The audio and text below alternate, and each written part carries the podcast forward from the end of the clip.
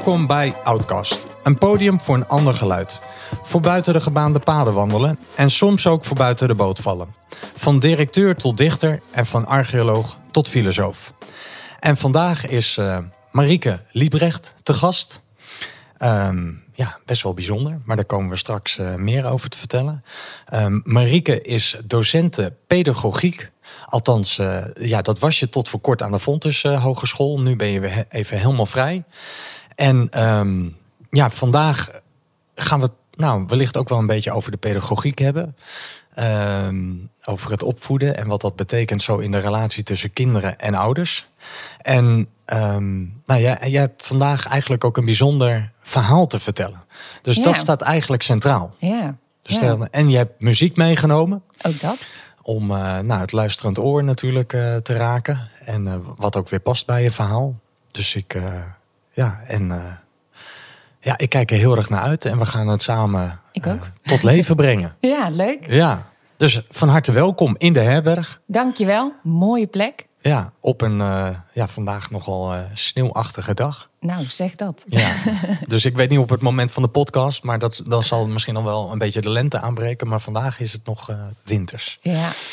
Ehm, maar als eerste, ja. ja, waarom ben je hier? Waarom ben ik hier? Ja. Ik wil heel graag mijn verhaal delen als kopper. Uh, misschien goed om even uit te leggen wat de term kop uh, betekent. Uh, kop betekent een kind van een ouder van, uh, met psychische problemen. Um, ja, nou, er is heel veel gebeurd de afgelopen jaren. Dus ik vind het ook een beetje lastig om een beginnetje te zoeken of zo. Hè? Van jeetje, ja, ik zit hier ineens achter de microfoon met jou. Voor het eerst? Voor het eerst, ja. in gesprek. Dat is hartstikke spannend. Um, nou, laten we beginnen misschien bij mijn moeder. Mijn moeder is uh, 23 maart uh, 2020 overleden. Zij, uh, zij, was al ernstig ziek. Ze had de ziekte van Kaler, een vorm van beenmergkanker. En ja, dat was ook de beginperiode van corona. En mijn moeder kreeg helaas corona. Daar waren we al heel erg bang voor. Mijn moeder ja, had eigenlijk geen weerstand meer door de chemo's die ze kreeg. En ze was heel gevoelig voor infecties, hoorde ook bij de ziekte die ze had. Dus ja, wij, mijn zus en ik waren heel erg bang dat ze corona zou krijgen. Want ja, we wisten eigenlijk niet op dat moment ook van ja, hoe bescherm je iemand die al zo kwetsbaar is. Nou ja, ze kreeg dus ook corona. En ja, helaas na een week in het ziekenhuis op de corona-afdeling is ze ook overleden. En daar is eigenlijk het balletje gaan rollen. Als in uh, een aantal maanden na haar overlijden heb ik een, uh, een burn-out gehad. Je tweede volgens mij, want je eerste ja. had je al in 2017. Ja. ja. dat klopt. Dus ik had al best wel wat heftige jaren uh, achter de rug. en helaas is in 2020 weer een, eh, een burn-out gekregen. Ik, ehm, ja, als ik daar nu op terugkijk, denk ik ook ja, ik ben ook gewoon weer in een aantal patronen gestapt. Hè, die voor mij heel uh, uh, herkenbaar waren. Die, uh, ja, waarvan ik eigenlijk wel wist, misschien is het niet zo handig om te doen. Maar ja, ik ga toch maar weer door. En ik probeer toch maar gewoon er het beste van te maken. De schouders eronder te zetten. Ja. Terwijl ik eigenlijk heel veel behoefte had aan rust. En vooral bij te komen van alles wat ik had meegemaakt. En mijn verdriet de ruimte te bieden. Um, maar dat vond ik heel erg lastig. Dus je, um, je lichaam trekt dan aan de bel? Heel hard. Ja, ja. heel heftig. En um, ja, ik kan me de exacte dag eigenlijk ook nog wel herinneren dat ik, uh, ja, het was zo half juli, net de zomervakantie. Hè. Ik zit in het onderwijs. Ja, en ik werd wakker op een ochtend en ik was gewoon zo enorm duizelig. En ik, uh, ik dacht nog van, nou, misschien als ik opsta, het zakt wel. Maar het zakte niet en het bleef. En uh, ja, op een gegeven moment realiseerde ik me ook. Het is een soort moment, ineens denk je van... ja, shit, nu, nu is het zover. Ik, uh, ja, en ik herkende natuurlijk al wel bepaalde signalen. Ik voelde al wel een hele uh, grote onrust in mijn lijf. dat was niet van het een op het andere moment... dat je ineens een burn-out hebt. Dat is natuurlijk een hele aanloop daar naartoe. Ja, het, het borrelt, het suddert dan in je systeem... en dan op een ja. gegeven moment komt er als een soort vulkaanuitbarsting... Ja, ja. klapt het eruit. Ja, en dat was dat moment, die ochtend dat ik opstond... en wist, ja, dit... Uh, ja, dit is het. En ja, vanaf toen is er een hele lange periode geweest van... Ja, eerst eigenlijk gewoon helemaal niks. Als in je, ik kon niks meer. echt, ja, als ik daar ook aan terugdenk, nog steeds... dan wordt het daar eigenlijk altijd ook nog wel verdrietig van. Want dat is zo heftig om... ja, niets meer te kunnen, continu opgejaagd zijn. Dus continu het gevoel hebben van stress, spanning, eh, verdriet. Er kwam enorm veel verdriet naar boven. Ehm, wat denk ik ook heel logisch was en heel goed was, want het moet er gewoon uit. Ja, ook een Eh, soort rouw nog. Ja, wat je nog onvoldoende hebt genomen. Ja, absoluut. Ja, ja dat, ik kan me echt nog herinneren dat ik uren en ook vaak in mijn eentje, want dat vond ik toch ook wel het, het prettigst, eh, gewoon aan het huilen was. En het was zomer, het was mooi weer. En dan zat ik naar buiten te kijken naar de wolken en dan, ja. En dan zat ik daar zo en, en, en maar huilen. En dan dacht ik, ja. En dan echt vanuit je tenen. Hè, dat je hele lijf gewoon meedoet. En dat je dan denkt, ja, blijkbaar, blijkbaar heb ik dit nodig. Ja, Maar eh, ja, wel heel ellendig en Ja. heel zwaar. Ja. ja, dat je denkt, buiten schijnt het zonnetje, maar hier binnen regent het. nou absoluut. En ja. eh, de- deze regen dan in de vorm van tranen die uit je tenen komen. Ja, precies. Ja. En dat stopt niet bij eh, een dag en dan is het weer voorbij. Want dat is altijd dan wel ergens prettig of zo. Hè? Dat je even kan huilen. Dat je denkt, nou, nu is het voorbij. Dit Ja. was het. Ja. Ja, Nou, ik leerde ooit, opluchten is niet oplossen. nee. Dus dan lucht het wellicht wel even tijdelijk op. Maar het oplossen, dat, dat heeft soms iets, iets heel anders nodig. Of Ja. iets veel langers nodig. Ja, ja, Dus eh, Ja. nou, wat, eh, ja, wat een heftigheid. ja. Dus als zo je moeder zo eh, overlijdt... en nou, dat ook het startsein is... of nou, wellicht het ook al veel langer in je systeem een rol speelde... maar het dan een paar maanden daarna, in de zomer... nou, ja, je zo door je hoeven zakt. ja. ja dat is het. Ja. Ja, Ja, en, en dat was eigenlijk het begin van inderdaad weer een hele lange periode dus van eh, ja, eigenlijk ziek zijn. eh, proberen weer op te krabbelen. Want het herstellen van een burn-out is, eh, tenminste zo heb ik het ervaren, een hele hobbelige, hobbelige weg. Het- soms denk je een dag weer van nou jeetje, oh, gaat wel weer. het gaat wel weer. Ik voel Ja. me best wel weer oké. Eh, en dan zit het ook wel in mijn karakter. Ik ben ook wat ongeduldig. Wil graag weer eh, vooruit, weer dingen doen. Dus dat ik misschien ook wel weer wat sneller een bepaalde grens overging. Ja, en dan de volgende dag deed je weer drie stappen achteruit. En eh, ja, was het weer helemaal niks. En zat ik in zak en as. Dus dat, eh, Waar een wil is, soms geen weg. nee, dat blijkt. ja, Dat moet je een beetje ontwillen. ja, En het bijzondere is, hè, toen jij mij belde, dat was naar aanleiding ook van een eerdere podcast. ja, Die ik heb opgenomen met eh, Roland Molenaar. ja, Ehm, nou, wat eigenlijk ook ging over zijn geschiedenis. En ehm, ja, hoe hij een vader heeft gehad met een, eh, een, ja, een bipolaire gevoeligheid. ja, En ik deelde toen in die podcast. ehm, ik heb een moeder gehad met een bipolaire gevoeligheid. Of ehm, eh, weet je, ja, kwetsbaarheid. ja, En ik vertelde in die podcast ook eigenlijk voor het eerst. ehm, en ik ben er recent achter gekomen dat ik datzelfde ook heb. ja, Dus dat eh, gen is overgedragen aan mij. Ja. En eh, ja, daar ben ik pas afgelopen jaar, in 2022, ben ik erachter ge- gekomen. Ja, dus ja, toen jij me belde, toen zei ik, ja, ik ben ook een kopper. ja, ja, en tegelijkertijd zijn mijn eigen kinderen ook een, een kopper. ja, En, eh, nou, en datzelfde geldt nu voor eh, jouw dochter Hanna. ja. Eh, ja, die dat ook ergens een beetje is geworden. Ja, nou wel in de, in de periodes dat ik die burn-out had, heb ik dat wel zo ervaren. Dat ik echt wel dacht van, jeetje, ja, nu ben ik net mijn moeder. En dat wilde ik nu juist niet zijn. En dat eh, ja, klinkt me meteen. Ik denk ook iedere keer, dat is wel grappig, als ik over mijn moeder praat, en zeker hierover praat, denk ik iedere keer, sorry mam. Ja, Want aan de ene kant denk ik nog steeds, en dat voel ik ook al zo, ik wil haar helemaal niet kwetsen. Ik wil niet kwaad over haar spreken. Maar tegelijkertijd, ja, het is wel mijn verhaal, mijn beleving, mijn Ja. ervaring. heel En, herkenbaar eh, hoor. Ja, Dat je denkt, ze is er niet meer. Mijn moeder leeft ook niet meer. nee. En dat je denkt, ja, ik wil deze kant zo graag vertellen. Ja. Maar tegelijkertijd, eh, ja, ik, ik heb zelf nooit de kans gehad om dit met mijn moeder ook te bespreken. Ja, Eh, dus dan lijkt het net alsof je haar afvalt. ja, Eh, dat inderdaad. ja, en dat wil je niet, omdat Nee. er ook gewoon heel veel liefde en waardering eh, is. Ja, absoluut. Maar ja, Ja.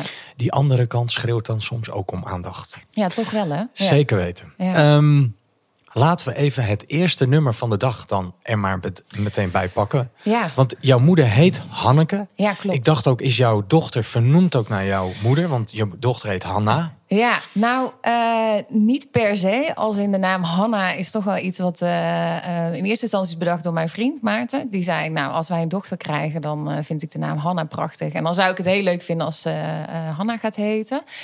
En toen ging ik natuurlijk nadenken over die naam. En mijn moeder heet officieel, haar doopnamen zijn Johanna Maria.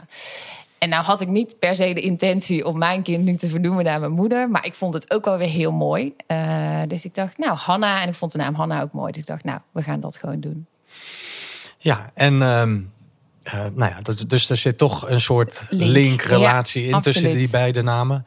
Maar het eerste nummer van de dag, uh, nou, dat moet je zelf anders maar introduceren, is ook wel een soort nou, ode ja. aan je moeder. Ja, nou, ik hoorde het nummer voor het eerst dus in die zomer, uh, waarin ik dus mijn tweede burn-out kreeg. Uh, net een aantal maanden na het overlijden van mijn moeder.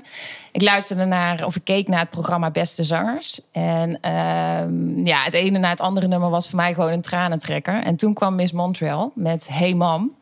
Ja, nou ja, toen uh, was het natuurlijk helemaal. Uh, het hek gedaan. was van de dam. Ja, absoluut, absoluut. Ja, het is gewoon zo'n prachtig, ook wel klein nummer. Uh, en hey mam, ja, dat is iets wat ik heel vaak ook tegen haar zei. Hè. In Brabant zeggen we ook ons mam en ons pap. dus mam is ook iets wat ik gewoon vaak zei. Hey mam. Ja, dat, dat, dat hoort gewoon in deze podcast. Dat is het nummer wat ik nu wil laten luisteren. Want ja, vanwege haar ben ik hier. Nou, daar gaan we naar luisteren. Okay. Met deze prachtige intro.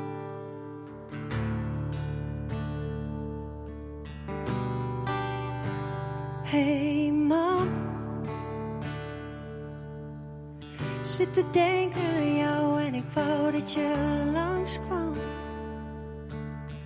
Want ik mis wie we samen zijn nu al zo lang. Je weet niet wat je met je meenam, oh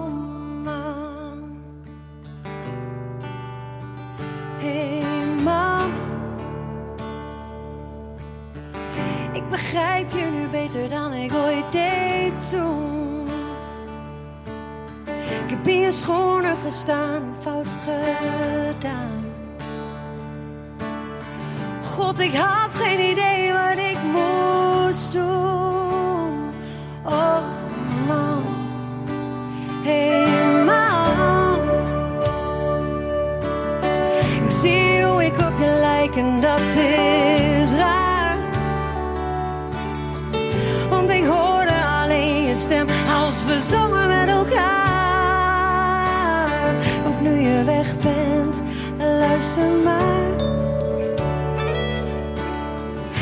nog altijd daar,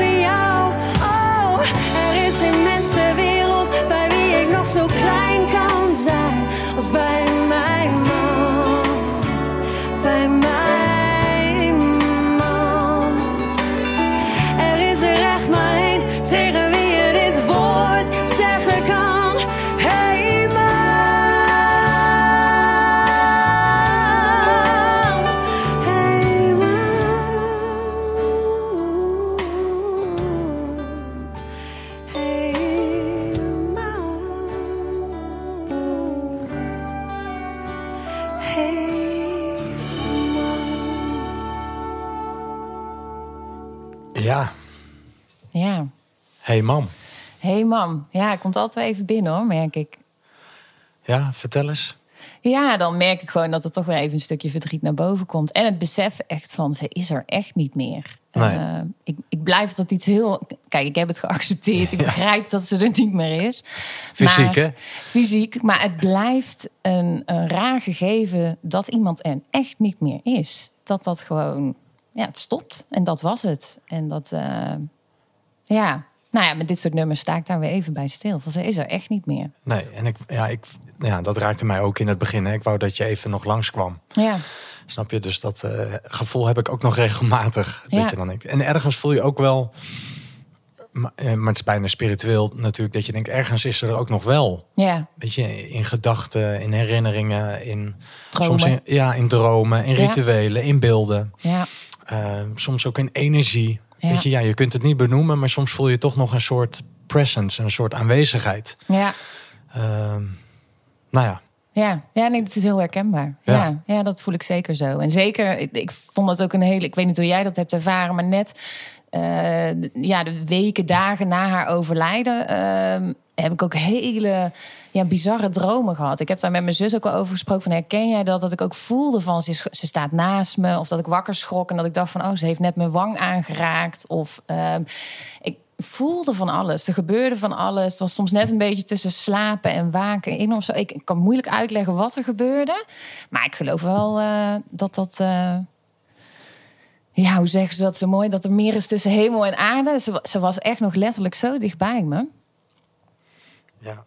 Nou, mijn- moeder is overleden ja, in een hele gekke periode. Want mijn eh, zoon Job, dus Ja. dat was onze, onze tweede. Eh, Fien werd geboren in 2012 en mijn moeder is overleden in 2014. En, ehm, en mijn vrouw was hoogzwanger van Job. Ehm, dus we kregen de, ja, het doodsvonnis eigenlijk te horen in januari eh, 2014. En eh, eh, ja, Job is 18 februari geboren. Dus die is ongeveer vier weken ja, na, nadat eh, dat mijn moeder het bericht te horen kreeg. Ja, u bent eigenlijk uitbehandeld en wat wilt u zelf nog? Weet je, ja, hoe wilt u sterven? Ja. Toen koos ze ervoor om dat vooral thuis te doen. En eh, ja, de week daarna is ze overleden. Ja.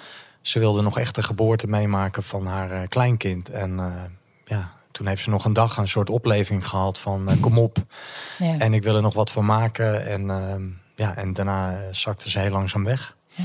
Ja, ze is heel vredig vertrokken. Maar het is voor ons een hele ehm, ja, gekke periode geweest. Want Ja. er is ook nieuw leven. Ja. En voor je jonge kinderen moet je ook ja, weer, weer door. Ja. Dus soms is er dan ook te weinig tijd om stil te staan bij je eigen rouw. Ja. En ja, ik heb ook een tijd toen niet gewerkt. Met veel dank toen ook aan mijn toenmalige collega's die me heel veel ruimte daartoe eh, boden. Ja.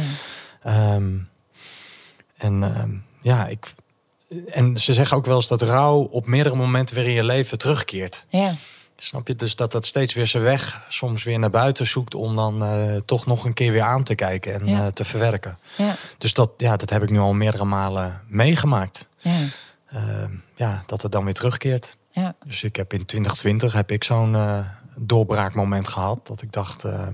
en dat ik toen ook veel intenser begon te dromen. Ja.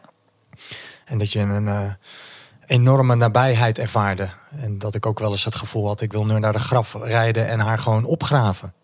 Ja. Ik wil er gewoon nog een laatste keer kunnen vasthouden. Ja. Of kunnen zeggen, weet je, ja mam, het was niet altijd makkelijk vroeger thuis. Maar eh, ja, het is oké. Ja. Ja. En eh, ja, Ja, ja ik, moet, ik moest een beetje, het klinkt raar dan, ik moest eventjes lachen zo, ik wil naar de graf rijden en haar, haar opgraven. Maar ik vind, ik vind een grafsteen en een- grafplek ook ergens ook heel gek. Ik heb altijd heel erg de behoefte inderdaad om ook tegen haar te praten als ik daar sta. Maar dat vind ik dan ook een beetje raar. Dan denk ik, ja, zie mij hier. ja en dat is... Ze zeggen ook wel, schrijf een brief of Ja, anders. soort. Ik ja. denk dat het heel gezond is. Ja, Dat, Ja. ja. het, het, het, eh, het suddert, het zit toch nog ergens in je systeem. En nou, je geeft het stem. ja, ja, En daarmee ook een bestemming. ja, ja, En, eh, nou ja, en vanuit het vertrouwen, het wordt ook wel ergens door iemand gehoord. ja, Ehm, nou ja. ja, maar het, ja, het zijn altijd eh, ja, lastige momenten om toch even doorheen te gaan. nou zeker. Ja, ja. Ja, ja. ja, iemand is zo een stukje van jou, hè? Dus het is zo, eh, Ja. ja, ja en, en dat zal altijd zo blijven.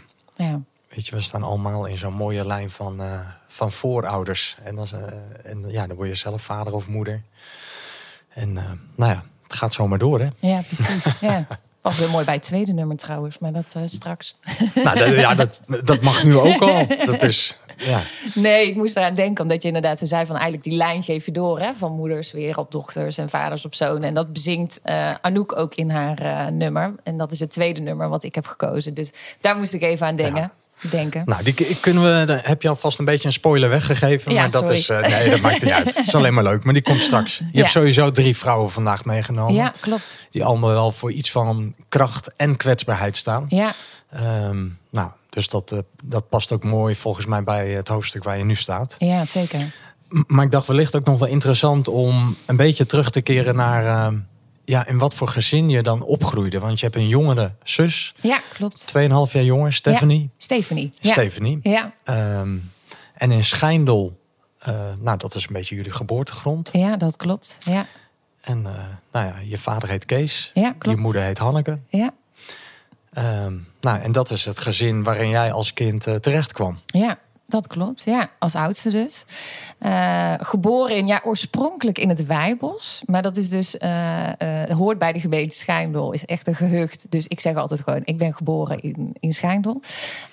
Geboren en getogen in Schijndel. En ehm, ja, op zich een, eh, hoe zou ik mijn jeugd omschrijven? Vind ik altijd lastig om dat zo te doen. Maar ja, gewoon ook wel een rustige jeugd. Ehm, altijd ook wel vriendinnetjes gehad. Eh, maar ja, dus ook altijd een, eh, een moeder gehad met psychische problemen. Ehm, wat eh, toen ook al wel, maar nu als ik daarop terugkijk, ook echt wel echt een stempel op mij heeft gedrukt. En ehm, Wat waren die problemen? Ehm, ja, ze heeft nooit een diagnose gehad. Dus dat maakt het soms wat lastig om uit te leggen. Ik vond het ook altijd lastig om uit te leggen van... eh, als iemand dan vroeg van... Goh, ja, is er dan iets met je moeder? Of wat heeft ze dan? Ergens ook bevrijdend. Dat er geen stickers van eh, Ja, professionals op zijn geplakt. ja, ja en nee. Ja, in de zin van... Hè, we leven wel in een tijd waarin we heel erg... misschien mensen ook al in hokjes stoppen... van jij bent dit en jij bent dat. Aan de andere kant, soms kan het ook heel erg bevrijdend werken... om te weten van, ah, maar dit is het dus. Mij heeft het bijvoorbeeld wel geholpen... om haar toch een soort van label te geven. eh, namelijk ASS, dus dat is autistisch spectrumstoornis. Ehm, omdat ja, ik en mijn zus, wij hebben allebei pedagogiek gestudeerd. En kwamen zo ook in aanraking dus met eh, nou, onder andere eh, eh, ASS en de kennis daarover. En we herkenden gewoon heel veel dingen terug ja, in onze eigen moeder. En mij gaf dat eigenlijk voor het eerst in mijn leven ook wel een beetje rust. Dat ik dacht van ja, het heeft gewoon een reden en zij kan daar niks aan doen. Ehm, dus ja, ik, ik ben niet altijd anti-labeltje. Nee, dus dat, dat is goed. Dus ja, eh, ja, ja. dat is de meerwaarde soms van af en toe wel een stempel op plakken. Ja. Omdat het gewoon duiding geeft en daarmee ook duidelijkheid. En Ja, de rust die daarmee gepaard gaat. Ja, precies. Ja. ja. Maar goed, maar het, ja, het heeft dus wel heel veel betekend voor mij als, eh, als kind. En eh, ja, heel vaak als ik ook terugdenk aan, aan mijn jeugd en aan mijzelf als kind. ehm, ja, dan denk ik ook heel vaak van ja, alles stond toch wel in het teken van haar. Hoe voelt zij zich eh, als ik daar thuis kom? Hoe zit ze erbij? Voelt ze zich oké of niet? Ja, toch ook wel onvoorspelbaar. En ze vond het lastig ehm, eh, ja, om zich in te leven in hoe, hoe voel jij je? Eh, hoe zit jij erbij? Eh, ja, daar was niet echt ruimte voor. En dat, dat ja, voelde ook wel eenzaam. Mijn vader was, was aan het werk. Die werkte fulltime en die werkte bij de politie. Dus die was er vaak, ja, hij was er uiteraard wel, maar vaak hè, als ik uit school kwam, dan Was mijn er? moeder daar. En eh, ja, dat was niet altijd eh, eh, ja, het, het, kopje thee met koekje en een moeder die echt zat van, nou vertel eens, hoe was Ja. het op school? Ja, ja, heb je een leuke dag gehad. Ja, heb je een leuke dag gehad? En als Nee. het niet zo'n leuke dag was, hoor ik dat ook graag. Ja, ja, precies. En die dan hè, de ruimte geeft voor, oké, hoe voel je je? En nee, dat was er niet. Nee, het ging echt over, ja, hoe zit mijn moeder erbij? En eh, ja, mijn moeder had vaak klachten. Mijn moeder noemde het altijd, ik heb last van klachten. En dan, eh, ja, mam, waar heb je dan last van, zei ik dan. En dan, eh, ja, vaak hoofdpijn, heel veel hoofdpijn, heel erg moe. Nou, een gespannen lichaam, last van de rug. Nou, alles zat er eigenlijk gewoon niet lekker. Ze zat er gewoon letterlijk niet lekker bij. En eh, ja, heel veel dingen waren vooral voor haar heel heftig. En achteraf, hè, do- door het, eh, het labeltje ASS, begreep ik ook veel beter van ja, dat zijn dus ook prikkels. Hè? Dingen moeilijk kunnen verwerken, ehm, ehm, letterlijk daar fysiek last van hebben, hè, van een teveel aan prikkels. Ehm, Dus dat lag buiten haar vermogen. ja, dat denk ik wel. Ja. Het was geen onwil, maar echt onvermogen. Ja, ja, Ja. ja. En dat is, maar goed, dat is ook misschien het moeilijke om, om te begrijpen. Als ik bijvoorbeeld met mijn eh, tante eh, over haar sprak, dus de zus van mijn moeder. Mijn moeder heeft één zus.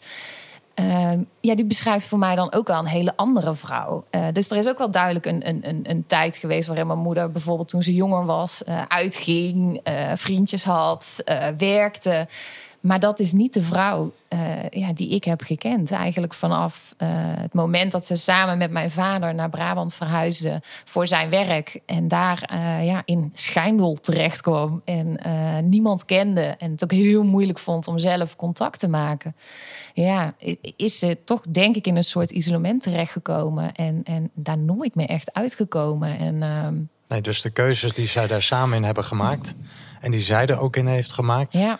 Die hebben er ook aan bijgedragen. Dus zij is ergens ook onthecht geraakt. Ja, daar lijkt het wel op. Want soms is dat natuurlijk lastig te begrijpen. Hè? Je denkt dan van ja, dat ziet er dan een leven lang of zo hetzelfde uit. Hè? Iemand heeft die diagnose, of althans je denkt dat iemand die diagnose heeft. Dus dat zal dan wel altijd hetzelfde eruit zien. Maar dat, dat klopt niet. Dat klopt niet het helemaal.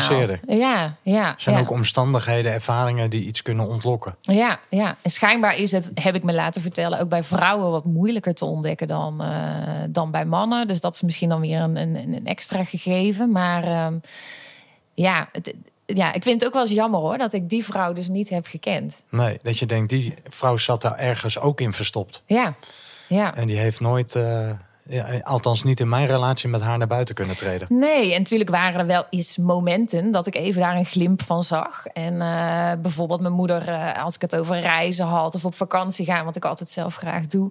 Nou, dan, dan veerde ze helemaal op en dan vond ze dat ook heel leuk. En dan zei ik, ja mam, en dan, nou ja, goed, dan gaan we iets leuks doen. Dus dan, nou ja, probeerde mijn zus en ik dan ook iets te regelen van mam, dan gaan we een weekendje weg. Want mijn moeder kwam eigenlijk nooit ergens. Uh, maar ja, tijdens zo'n weekendje, ja, dan was het voor mij en mijn zus gewoon heel hard werken. Want eh, ja, de zon is te fel, dus ik wil niet in de zon zitten. Ik, daar krijg ik hoofdpijn van. Uh, dit is te, ik ga niet daar dat cafeetje zitten, want dat is te luid. Uh, nou ja, kortom, ehm, de fietstocht, ja, dat kost me te veel energie. Dus heel veel dingen waren voor haar heel moeilijk. En heel veel frustreerde haar. En eh, ja, dat was voor ons natuurlijk ook weer frustrerend. Ja. Ja. ja. Ja, en het effect is eigenlijk op je jeugd ja, dat, er, dat je soms weinig zelf kind kunt zijn. Ja. ja. Weinig echt thuis kunt komen dan bij je moeder als kind met jouw gevoelens en ervaring. En vooral snel al op een soort andere positie komt, namelijk zorgen voor je moeder. Ja, precies. En jouw ouders zijn ook gescheiden op, ja. op jouw dertiende. Ja, klopt. Um, en Kees, je vader, is toen na een aantal jaren volgens mij hertrouwd. En je moeder is altijd alleen uh, gebleven. Ja, klopt. En welke keuze heb jij toen gemaakt? Ben je bij je moeder blijven wonen? Of ben je naar je vader gegaan? Of wisselden jullie dat af? Nou, ik ben bij mijn moeder blijven wonen. Was ook wel deels uh, een keuze die ondersteund werd door mijn vader. Dat mijn vader ook wel zei van... joh, uh, ook al vanuit praktische overwegingen... hij werkt natuurlijk gewoon fulltime en mijn moeder niet. dus dat hij zei, ga bij je moeder wonen... en dan, hè, jullie mogen zo vaak als je wil bij mij komen. Mijn ouders woonden ook niet ver uit elkaar. Dus ik had de sleutel ook van zijn huis. En dan uh, kon ik af en toe gewoon ook daar naartoe. En dat deed ik ook wel eens als hij er niet was. Gewoon om eventjes bijvoorbeeld uh, achter de computer te zitten, uh, te MSN'en. En, ja, dat hoorde erbij in die periode. ja, precies. En daar even lekker ook op mezelf te zijn en te wachten tot hij thuis kwam. En dan wel, ja, ook wel die aandacht te krijgen van... hé, hey, hoe is het? Hoe was het op school? ja, want hij was een, een lieve, vriendelijke ja. vader... die ook wel streng kon zijn, maar ook gewoon een lieve, vriendelijke man. en die, met name dat. En ook geïnteresseerd in je was. Dus bij hem kon je wel meer thuiskomen als kind. Ja, absoluut. ja, ja. ja. Ja, ja. Dus ja, dat en dan maak je een fijne plek. Ja. ja, en dan maak je ook praktische afwegingen. En ja. dan blijf je in dat zorgen voor, blijf je toch ook kiezen voor. Uh, nou ja, dan blijf ik maar bij mijn moeder. Ja. Want, ja, ik had er ook niet aan moeten denken om haar dan alleen, alleen te laten. Nee, nee want daar is je loyaliteitsgevoel te, gewoon, ja, te groot voor. En ik dacht dat dat redt ze niet alleen. En het houden van. Ja, ja, ook zeker. Ja. Ik weet, mijn ouders hebben ooit op het punt gestaan om ook uh, te scheiden. Na de zoveelste uitbarsting van mijn moeder en uh, de ruzie thuis. En uh, ja, daar, daar heb ik ingegrepen. Daar was ik ook bij. Was ook een arts bij. Of in ieder geval, nou, iemand, een expert. Ja. En ja, toen heb ik daar, ben ik op een andere plek van, dus niet van mijn kind, ben ik van mijn kindplek afgegaan. En eigenlijk ja, min of meer afgedwongen. Ik laat dat niet gebeuren. Ja. Papa, ja. Ja. jij gaat niet scheiden van mama. Ja, wat heftig. Jij ja. blijft hier. Ja. Omdat ik ergens diep van binnen doodsbang was voor het feit van ja, als jij weggaat bij mama, ja, zij redt het niet. Nee. Zij redt het niet. Weet je, die springt, uh, ja, dan uh, maakt ze wellicht een einde aan haar leven. Dat wil ik gewoon niet dat dat uh, gebeurt. Ja. ja, we moeten het gewoon met z'n vieren. Ik had dan een jonge broertje. Dat ik dacht, we moeten met z'n vieren gewoon bij elkaar blijven. Ja. Dus ik herken dat gevoel van je enorm verantwoordelijk voelen Ja, als kopper ja, eh, voor, je, ja, voor je moeder. We hebben Ja. het allebei bij onze moeder dan gehad. Dat ik dacht, ja, ik ga er gewoon niet alleen laten. ja. ja. Dus, Ja. eh, maar ja, dan uh, later op in je leven kom je erachter. Ja, ik heb daarin patronen of reflexen ontwikkeld. Uh, ja, die niet altijd even gezond zijn. Om ook goed te zorgen voor mezelf. Ja, precies. Of goed in verbinding te zijn met mezelf of met anderen. Ja, om hulp te vragen. Om hulp te vragen, ja. Dat is ook niet mijn sterkste punt. Nee, nee. Vooral zorgen voor uh, anderen. En, en de ander redden. Ja. In plaats van soms moet je zelf ook gered worden. Ja, precies. Ja. Dus dat delen we. Ja. Allebei net wat anders. Ja. En allebei de moeders net wat anders gediagnosticeerd. Maar, uh, maar ja. Zeker overeenkomst. Ja, en. Ik, ik voel een sterke behoefte om ook naar het volgende nummer te gaan. En tegelijkertijd ben ik ook nog wel geïnteresseerd in... Heb je ook nog wel eens uitgeplozen uit wat voor... Uh, hoe de jeugd van je moeder eruit heeft gezien? Want vaak draagt zich het ook wel een aantal generaties... Weet je, het is deels soms genetisch. Ja, klopt. Maar soms maken ze ook al dingen mee in hun kindertijd... Ja, die ja, niet helpen. Ja. Ja, dat is een leuke vraag. Want ik ben ook altijd van nature ook heel erg nieuwsgierig. Dus ik wil dingen ook altijd weten en begrijpen. Dus ik heb uh, nou, allereerst natuurlijk bij mijn moeder ook altijd wel pogingen gedaan om daar wat uh, meer over te weten te komen. Was Kwam lastig? Was lastig. Wat ik wel altijd van haar heel erg uh, meekreeg en voelde, was dat ze toch wel een kind was wat ja, ook wel veel alleen was. Het volgens mij ook wel moeilijk had om ehm, ergens bij te horen. Zich snel ook, uh, ja, hoe zeg je dat? Uh, het gevoel had dat ze het niet goed deed, zeg maar. Moeder had ook wel echt een, een ja, ik zou eigenlijk zeggen, een, een heel laag zelfbeeld. Dus het gevoel van, hey, hè, als iemand iets zegt, jij denkt dan, ja, ik zei misschien iets verkeerds, maar joh, uh, maakt het uit en ik ben natuurlijk kwijt. En bij haar bleef dat heel lang hangen. Dus ik denk, denk ik, dat ze in de kindertijd misschien ook bepaalde ja, relaties met kinderen heeft proberen aan te gaan, vriendschappen, maar dat dat uh, ja, toch ook niet echt uh, heel succesvol was. Heeft, voor zover ik weet, uh, ook de middelbare school niet afgemaakt, maar daar wilden ze nooit echt over praten. Ik wilde daar dan inderdaad op doorgaan, maar dat, nee, dat, daar stond ze niet zo voor open. Ehm, wat ik wel weet is dat, ja, ik weet dat, maar ik ja, inmiddels um, mijn, mijn neefje, dus de zoon van mijn uh, tante, uh, heeft, als ik me niet vergis, toen hij kind was, hij is inmiddels ook al een volwassen man, uh, de diagnose PDD-NOS gekregen, wat ook valt onder ASS. Ehm, ja, dus in die zin genetisch. Ja, ik denk dus wel dat er iets in de lijn zit. Maar ik heb er nooit helemaal nee. de vinger op kunnen leggen van wat het nu precies is, of wat er nu is gebeurd. Of nee. Nee, wat, ja, soms zie je dat dat ja, de ene mens is soms gevoeliger dan de andere mens. Ja. En je beschrijft een moeder die gevoelig is. Ja, gevoelig absoluut. is voor de omgeving waarin ze is. Gevoelig is voor het feit van wat zegt dit over mij en over Ja. wie ik ben. Ja. En mag ik er zijn? En, en hoe maak ik ook uh, goed contact met de ander? En ja, daarin heb je vaak ook ja, rolmodellen uh, nodig. Mensen die je daarin voorgaan hoe je dat goed doet. Ja. Op de eerste plaats je eigen ouders. En anders zijn er soms wel andere rolmodellen, zoals een leraar of een vriendinnetje of uh, nou, uh, Ja. uh, ooms en tantes. Ja. Maar als die te weinig ontbreken, ja, dan, dan leer je eigenlijk niet goed omgaan met je plek in de wereld. Ja. Ehm, ja, en dan kan die gevoeligheid kan er binnen slaan Ja. op een negatieve manier. Ja. Uh, ja, en dan ontwikkel je soms patronen of reflexen uh, ja, die niet handig zijn. Ja. Dus die hoofdpijnen zijn dan soms een symptoom van iets veel dieper liggends. Ja. Wat ook verder gaat dan alleen maar uh, ja, zo'n stempel. Ja. ja, precies. Ja. Omdat je, je, hebt het, je hebt het als kind nooit geleerd. Ja. Om die onzekerheid die er gewoon bij hoort als je opnieuw in een groep komt, ja, te, uh, ja, te, te, ontdekken, te verkennen. Ja. En daar op een gezonde manier van te leren en uh, nou, het, het vermogen te ontwikkelen om relaties aan te gaan. ja, precies. Zonder daarbij altijd je eigen zelfbeeld helemaal in de prullenbak te gooien. Ja, ja. Ja, ja dus ze vond dat heel ingewikkeld. Ja. ja.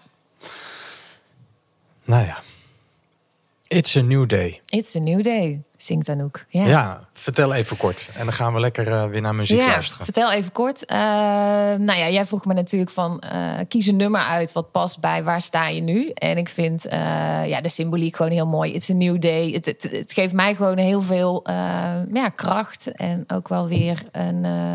vind ik het ook wel weer een hoopvolle boodschap van hè, er komt weer een nieuwe dag en met die nieuwe dag brengt het weer nieuwe mogelijkheden.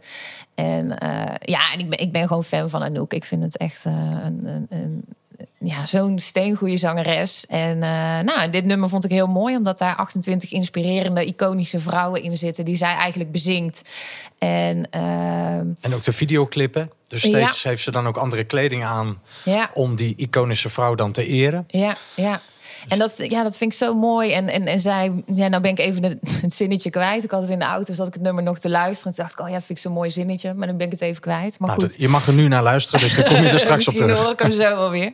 Eh, maar nee, het is gewoon een prachtig nummer. It's a New Day van Anouk.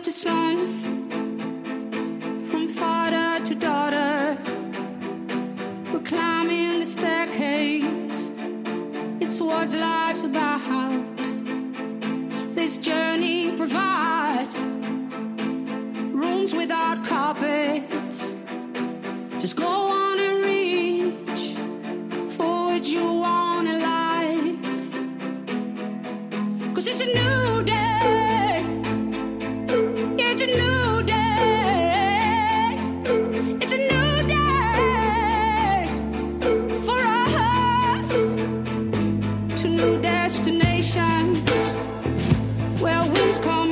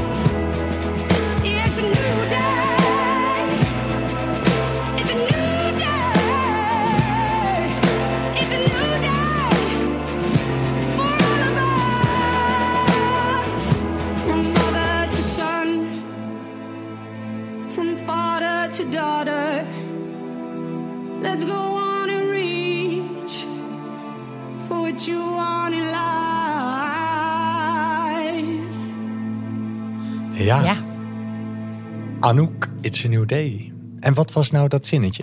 Nou, heel simpel, ze sluit er al mee af. Hè? Van eh, a life without purpose is no life at all. Ja, het is voor mij wel echt weer opnieuw mijn purpose zoeken. Mijn, mijn doel, wat wil ik in het leven? En ehm, ja, het klinkt misschien een beetje hoogdravend. Maar ja, mijn, mijn kwetsbaarheid veel meer leren delen. Eh, dus ook het verhaal van ik ben een kopper. Ehm, ja, dat leren delen, dat. En ehm, ja, ik wil ook heel graag en ik hoop... eh, en ik weet niet precies wanneer ik dat ga doen... maar ik hoop zelf ook nog een podcast te mogen maken... Ehm, ik vind dat heel spannend als ik dat nu zo uitspreek. Ehm, maar waarin ik mijn eigen verhaal deel, maar juist ook de verhalen van anderen. Dus eh, andere ervaringsdeskundigen uitnodigen. Van, joh, vertel jouw verhaal eens als kopper. Omdat ja, ik vind het zo mooi, de kracht van verhalen. Het delen van. eh, ja, wie ben jij en wat heb jij meegemaakt en wat maakt jou tot de mens wie je bent? En Ja, en, en dan vind ik het ook weer een hele mooie gedachte als ik dat ook weer kan doorgeven aan, aan mijn dochter. En eh, laat zien van, eh, ja, het is, het is mooi en belangrijk dat je juist je kwetsbaarheid kan laten zien. En dat als je kracht kan zien. En eh, ja, daar, die stapjes ben ik nu aan het zetten. En dat vind ik heel spannend. Maar ja, dit soort nummers geeft mij dan weer even lekker die kracht zo van, kom op, je kan het, doe het. Ja, ja. Ja, en dat je de schroom en de schaamte Ja. van je afgooit. Absoluut, Ja. dat inderdaad. Ja, Ja. ja. mooi. Nou, Ja. dit is dan een eerste zaadje. Nou, absoluut. Dus ik ben heel blij dat jij mij die kans hebt geboden om Nou ja. hier zo mijn eh, verhaal te mogen Ik, vertellen. we- ik weet uit eigen ervaring hoe belangrijk het is. Ja, En delen is dan echt helen. ja. Nou, dus ik, eh, ja, ik hoefde daar geen seconde natuurlijk over na te denken toen jij mij belde. En eh, omdat ik dacht, ja, dit is ook precies wat ik natuurlijk zelf ook beoog met Outcast. ja, Ja, dat is een plek voor een ander geluid. Ja. En ook voor een ander geluid in jezelf. ja, Weet je, durf je iets, een andere kant van jezelf te belichten en daar woorden en taal aan te geven. En soms muziek ja, of eh, kunst, weet ik veel. Boeken. Ja, van alles. ja, Maar ja, dat vind ik mooi. Een beetje buiten de gebaande paden en soms voor buiten de beeld. ja. En, en soms is er ook iets voor jezelf lang buiten beeld gebleven. Ook dat. Want eh, ik denk, ja, eh, als ik luister altijd naar die openingszinnen, ja, die heb ik geschreven in een periode waarin ik nog niet helemaal realiseerde hoe goed die eigenlijk op mijn lijf zijn geschreven. Ja, En dat ik dacht, ja, eh, ja dat hoort dan zo, hè. ja precies. Dus ehm, ja, mooi dat je dit in beeld brengt. En dat je zegt, eh, ja, het lijkt me hartstikke leuk om in de toekomst eh, mensen ook uit te nodigen om eh, naar voren te treden, in het licht te komen. Ja, ik zou het heel mooi vinden als we op die manier inderdaad gewoon wat meer van onszelf durven laten zien. En ik verbaas me er ook wel over dat, eh, nou, als je bijvoorbeeld de cijfers kijkt, hoeveel kinderen eh, er nu op dit moment kopper zijn. En dat zijn dan cijfers van Trimbos Instituut, ik geloof bijna 700.000 kinderen. Ja, dat zijn dus kinderen die in beeld zijn. Maar eh, ja, als ik alleen al voor mezelf spreek, ja, ik was nooit in beeld bij een hulpverlening. Nee. dus, Nee, ik en we- volgens mij jij ook niet. Nou, dat weet ik niet. Ik weet wel dat er dokters bij betrokken waren. En mijn Ja. moeder is ook een paar keer opgenomen geweest. Maar we zijn er als gezin nooit in begeleid. Nee, toch? Nee, nee. Ik of ben aan er als- jou gevraagd, Nee, Simon, nooit. hoe gaat het met jou? Nee. En als gezin thuis spraken ik- Nee. ja, over mijn moeder werd altijd gesproken van, ja, die is manisch depressief. Ja, En, ik, ja, en daarmee was het als kind klaar. Ja, we wisten, we moeten een beetje op eieren lopen. We moeten er rekening mee houden. Ze moet haar medicijnen goed slikken. ja, Ehm, nou, en in mijn jonge jaren is ze ook meerdere malen lang van huis weg geweest. Nou, dat Ja. was heel confronterend voor mij als kind. Maar al heel snel leerde ik daar ook mee omgaan. ja, Wat bijna niet dat je denkt, oh, wat heb ik toen eigenlijk een pijn gehad en wat heb ik dat toen eigenlijk weggestopt? ja. Omdat je als kind er gewoon dan maar denkt, nou ja, prima, het is zo, mama is van huis. En dan belde ik, toen ik vijf jaar oud was, belde ik al mijn open oma op. En dan zet ik mijn eigen koffertje klaar. En dan Oh. zei ik, oma, komt u mij ophalen? Ja. Mijn koffertje staat klaar. ja. Nou, dat je denkt, ik Vijf moet je toch oud. niet denken bij je eigen kinderen. Nee, eh, dat mama zomaar in één keer weg is of papa in één keer weg. ja. Dus eh, Ja, Nee, en mij waren- maakte het boos. Ik, ik was juist een kind wat vaak dan boos werd op de situatie. Ik, ik, ik wil dit helemaal niet. Mijn moeder is in een, een tijdje uit huis geweest. En dat was eh, 1989. Dus toen was ik een jaar of zeven. En wij kregen eh gezinsverzorgsters in huis. Omdat mijn vader natuurlijk ook gewoon moest werken. Ja, ik kan me die tijd... En ik kan me natuurlijk niet heel veel van herinneren. Maar wel bepaalde eh, situaties of momenten. Ik was gewoon heel veel boos. Ik, ik wilde het helemaal niet. En eh, ehm, ja, ik had daar heel veel moeite mee. Nou, ik, ehm, het, het, het blijft een leven lang een zoektocht hoe, hoe de schade die je toen hebt opgelopen er allemaal uitkomt. Ja, En ik, ik denk bij mij, die, mijn moeder en ik konden naarmate ik ouder werd behoorlijke ruzies met elkaar hebben. ja, Dus dat de deuren en de ramen klapten in huis. zo. Dus eh, ja, we en mijn, moek wel, mijn moeder was een fysiek sterke vrouw. Dus, eh, en op een gegeven moment kon ze mijn fysiek niet meer aan. Ja, En eh, weet je, ja, ik ging mijn moeder niet, eh, niet slaan. Maar wij konden stevig fysiek worden met elkaar. En vaak reageerde ik me af op deuren en ramen. En dan kwam mijn vader thuis en zag een gebroken raam. jeetje. En dan zei hij van, nou, het is er weer lekker aan toe, toegegaan tussen jullie. Maar ja, je denkt, ik kan niet mijn moeder slaan. Dan Nee. reageer ik me maar af op een raam. Maar en daarna dan praten jullie dat Nee, uit? ja, wel of uit, kwamen- het gewoon weer? Ja, weet je, dan was het gewoon, ja, bij ons knalde het gewoon even tussen mij en mijn moeder. En dan, eh, ja, da- daarna dan eh, sloten we wel weer vrede. Weet je, Ja. er was ook wel zoveel liefde voor elkaar. En ja, ik weet nooit hoe we dat weer oplosten met elkaar, maar het kwam eigenlijk altijd wel weer goed. Ja. Maar eh, Ja, en in mijn jonge jaren was mijn moeder mij gewoon de baas. Ja, en dat is toen wel regelmatig flink de grens overgegaan. Ja, Dat ik denk, ja, dat is gewoon niet oké. nee. Ja. En ik denk dat mijn boosheid er later ook veel meer uit is gekomen. Ja. Ook op vechtsporten gegaan. Ehm, ja, en ja, ik- ook in mijn werkende leven denk ik last ook gehad van snel ergens een oordeel over hebben. Snel Oh ja. een scherpe, felle mening over hebben. Zonder eerst vanuit verbinding te onderzoeken, klopt dit wel? Ja. Maar al een soort hogere positie innemen en al eh, nou, met eh, zonder meel in de mond al iets vinden. Ja. Eh, nou, en ik, eh langzamerhand heb ik wel geleerd van mensen wie iets vindt, heeft slecht gezocht. is ooit een eh, titel Mooi. geweest van een, eh, een dichtbundel van Rutger Kopland. Oké. Dus dat, dat, dat soort zinnen helpen mij dan. Ja. En ik, ik las in jouw eh, voorbereiding ook van dit gesprek ook zo'n mooi zinnetje naar aanleiding van dit nummer van Anouk met volle angst vooruit. Ja, dat klopt. Ja. Vond ik zo prachtig. Ja, ja ik vind dat ehm, het een helpende zin. In die zin, ehm, ehm, ik merk gewoon dat, hè, ik was net ook voor, hè, dat wij eventjes met elkaar kennis maakten nog. En eh, aan het vertellen van, ja, ik ben nu weer heel voorzichtig op de arbeidsmarkt aan het kijken. Want ik werk nu niet. En ik ja, probeer weer wat stapjes te zetten na een hele periode thuis te zijn geweest. Uiteraard door ja, alles wat er was gebeurd of is gebeurd. Ehm, en ik merk gewoon dat ik heel erg angstig ben. Angstig eh, met name om, om weer een burn-out te krijgen. Dus ik merk gewoon bij alle spanning die ik voel in mijn lijf... de reactie daarop van mijn lichaam... ja, dat voelt voor mij meteen eigenlijk als... Red oh alert. God. Ja, Ja. precies. Het alarm gaat af. Eh, dit gaat niet goed. Moet ik dit wel doen? Ehm, ja, ik zou haar zeggen, inmiddels is dat misschien niet meer op dagelijkse basis, maar toch dan misschien wel om de dag. Dus het is iets wat mij nog heel erg bezighoudt. En ik heb daardoor ook best wel wat ja, beperkende gedachten. eh, nou, zelfs misschien wel negatieve overtuigingen inmiddels. Van ja, als ik ga werken, ja, dan gaat dat gewoon niet goed. Want dan moet ik en eh, zorgen voor mijn dochter en werken. En dan ook nog een sociaal leven. Ja, dat, dat kan ik niet aan. Terwijl, ja, dat kan ik wel aan. Alleen ik zal mijn weg meer moeten vinden in... oké, eh, ja, ik, ik heb toch een bepaalde kwetsbaarheid. Hè. Ik zal goed moeten letten op mezelf... en mezelf voorbij, zeker niet voorbij moeten hollen. Eh, maar ja, er is zoveel wat ik ook wel weer wil. Er is ook wel weer hoop eh, ja, energie en, eh, en creativiteit die ik voel opborrelen. En daar wil ik iets mee. Waaronder hè, dus heel graag het verhaal van mij als kopper delen. Ehm, maar ja, tegelijkertijd ben ik ook nog steeds gewoon hartstikke angstig. Maar ja, ik- dat zinnetje steunt me. Zo van ja, maar die angst mag er ook gewoon zijn. En ga dan maar met volle angst vooruit. Ja, ik vind het prachtig. Ja, Want het, ja, je accepteert het, je omarmt het en eh, nou, eh, je laat je ook zien. En je zit hier vandaag ook. ja En zeker. dat gaat ook eh, hartstikke goed. Ja, vooralsnog wel. Ja, daarom. Daarom. Dus en ik, ik, en voor allebei is het natuurlijk spannend, omdat we ook al in de voorbereiding zeiden van ja, bij ons allebei rakelt het ook iets op. Ja, zeker. Dus, en wat geeft jou steun om dan, om dan toch om die Ehm, weg gewoon wel aan te gaan? Ja, ja, dat is toch eigenlijk ook wel eh, eh, de verhalen van anderen.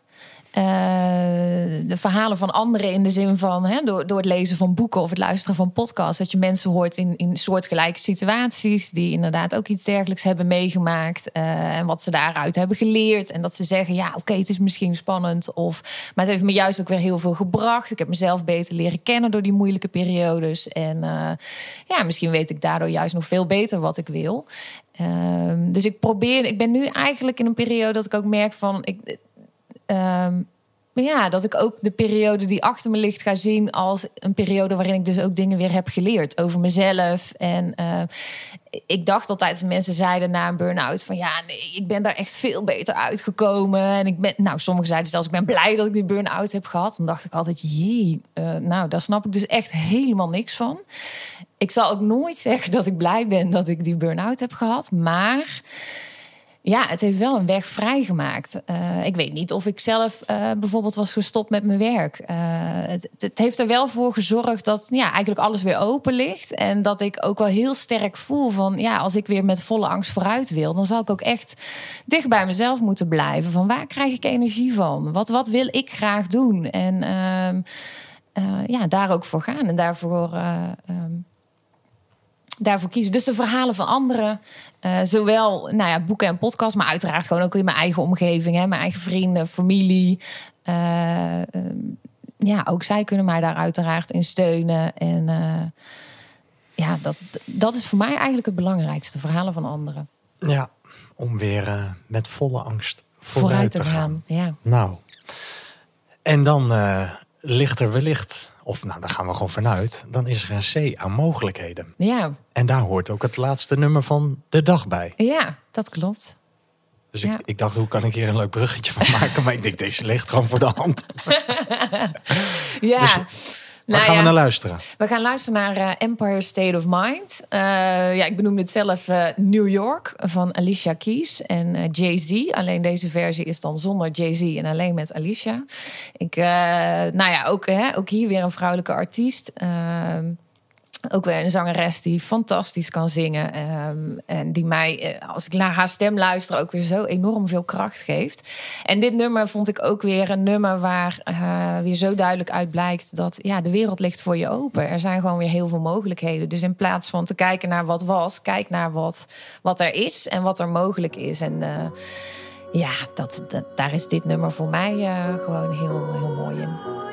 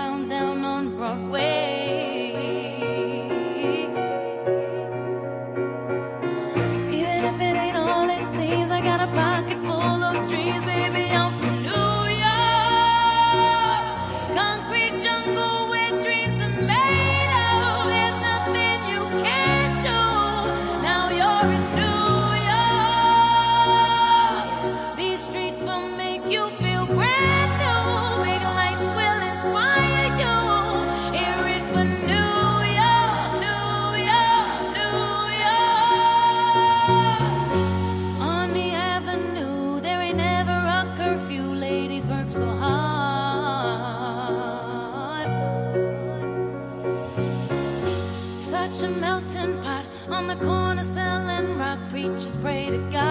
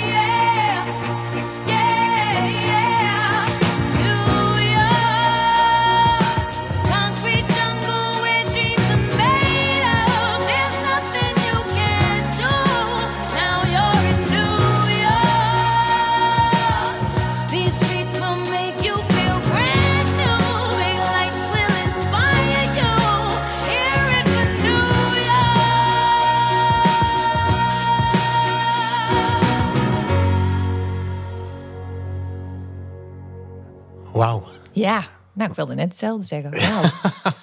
Heerlijk nummer. Ja.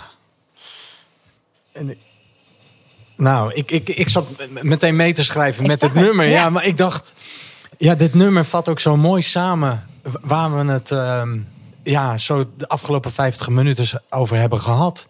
Het- In het begin zingt ze meteen al mooi. ehm, ja, noise is always loud. Ja, En ik denk dat zegt ook wel iets over jouw moeder. ja, Die Ja. geluiden waren eigenlijk allemaal te, te, te hard. Mhm. Het was allemaal te, te veel voor haar om het te verwerken wat er allemaal bij haar binnenkwam. ja.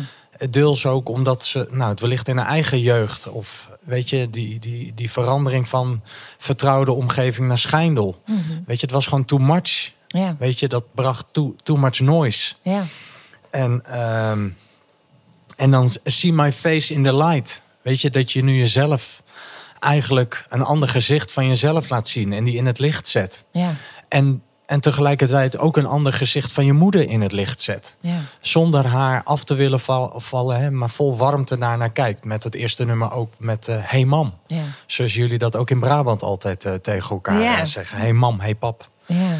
En ehm, en if you can make it there, you can make it everywhere. ja. Dus dan dacht ik, ja, als jij het kon maken in, in die situatie met je ouders, met je, met je zus, ja, dan kun je het overal maken.